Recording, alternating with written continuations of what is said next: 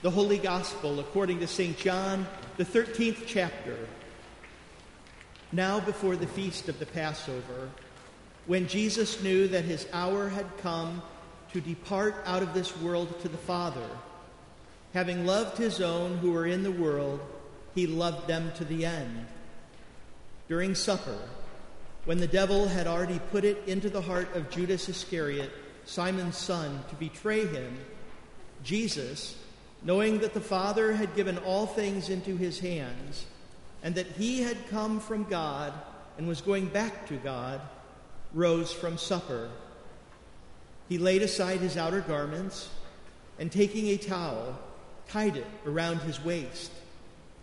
Then he poured water into a basin and began to wash the disciples' feet and to wipe them with the towel that was wrapped around him. He came to Simon Peter, who said to him, Lord, do you wash my feet? Jesus answered him, What I am doing you do not understand now, but afterward you will understand.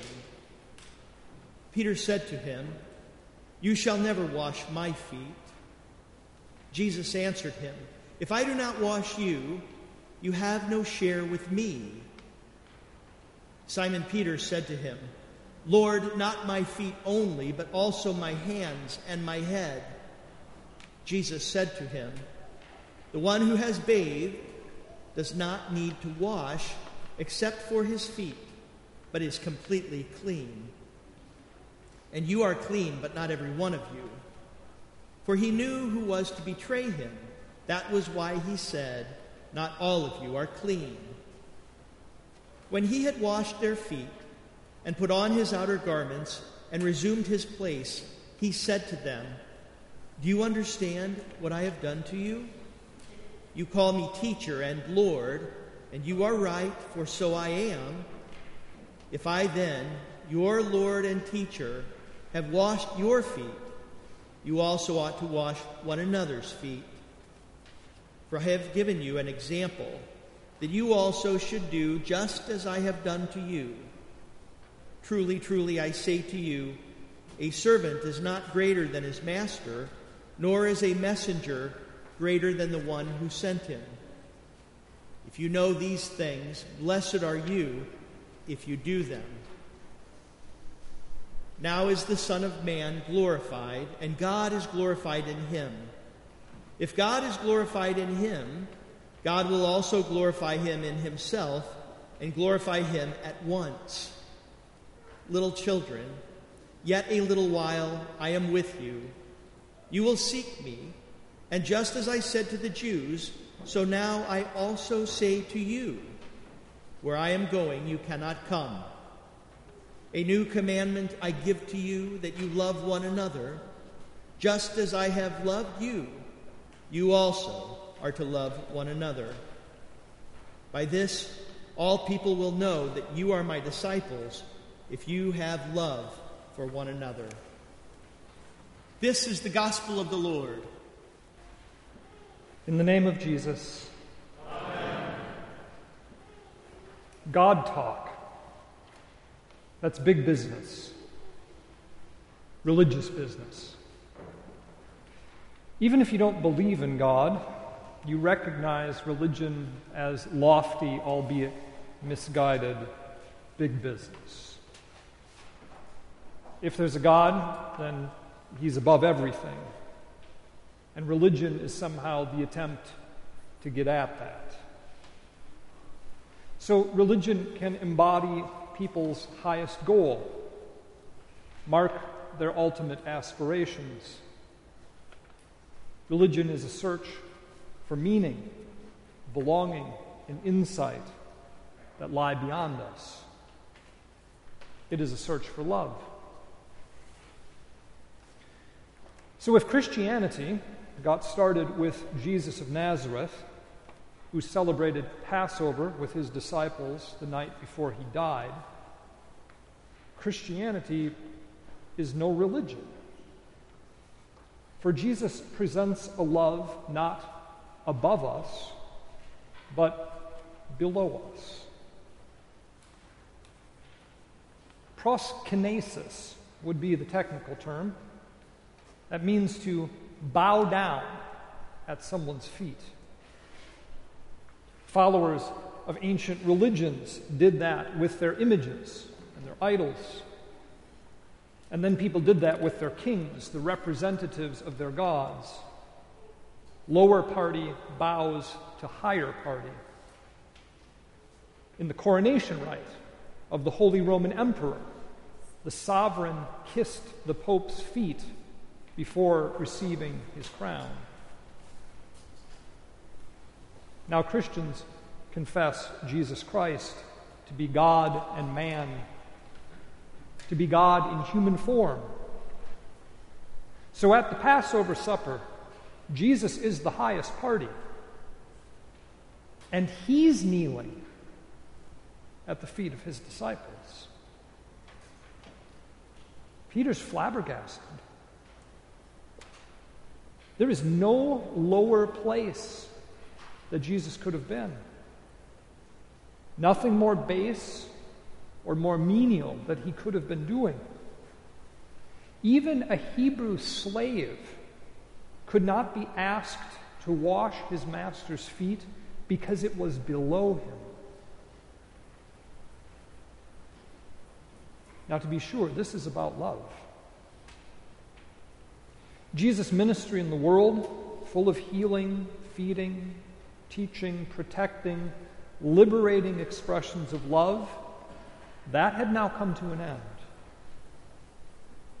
So, what was left? To love his beloved followers, as John says, to the end. We might say, to the limit, or all the way across the finish line, all the way to the goal. That's what was left. How does one get one's disciples across a finish line? Get them to God. How about by God Himself laying hold of their feet? How about God tenderly, lovingly, intimately touching the dirtiest and most base bits of them? You may have lofty religious aspirations. Judas probably did. Peter certainly did. Don't expect Jesus to play along. He does not instruct in the love that human beings can achieve. He embodies a love that has taken hold of human beings. He embodies the divine love that bathed you in your baptism. And that throughout Lent has been out to touch the filth that remains with you and wash it away. Now, of course, the foot washing was not the end of the matter. In fact, it was just a warm up lesson pointing to what lay ahead.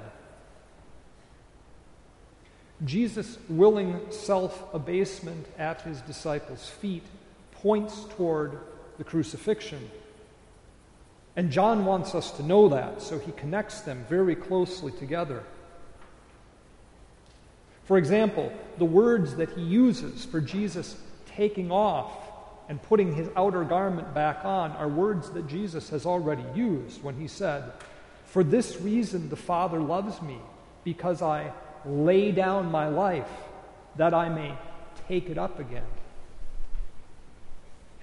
John has also just noted that Jesus is out to love his own to the end. You could also translate that to the finish. Same word as when Jesus says from the cross, his very final words, it is finished. Or there's this Jesus binds himself, the text says, with a linen towel. The next time he will be bound in linen is for his burial. So, foot washing points to crucifixion, points to death, points to burial. To get us to our ultimate goal. Jesus' love extends beyond below us.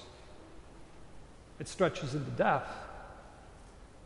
It sinks down into the grave to break all the limitations of sin and death that hold us.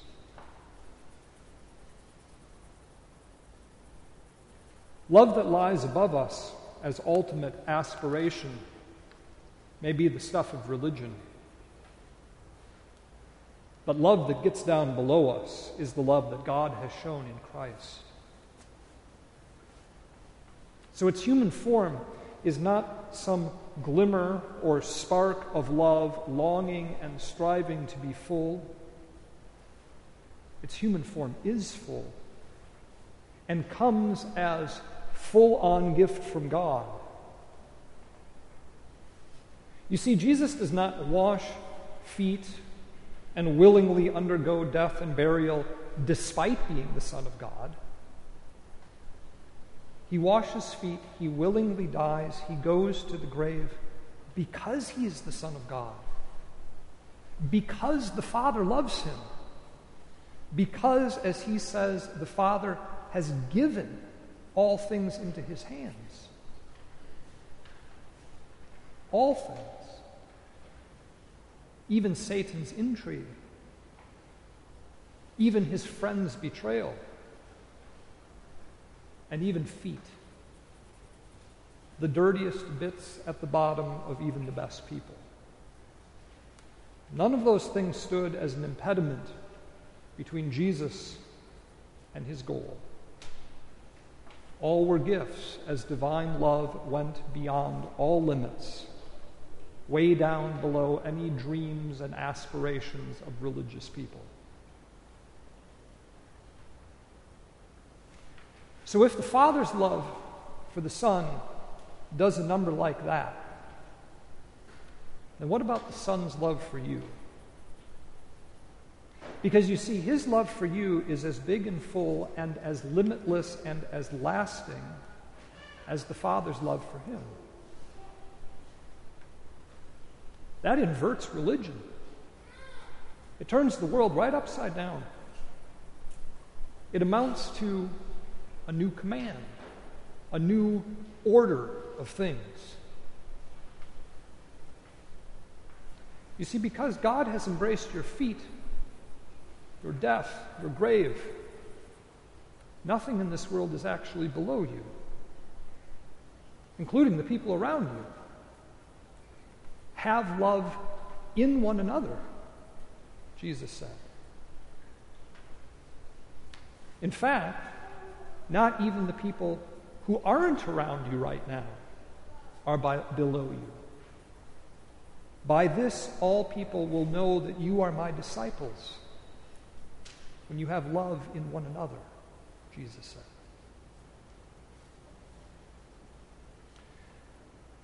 We are today entering into the days of our very highest feast. Don't miss in those days that the love of God is going way low, and that our teacher and our Lord is among us as one who serves. Gift body, gift blood into our mouths, all the way down to our feet, and running for the goal of all that once lay below us, but is now embraced as His gift in His love. In the holy name of Jesus. Amen.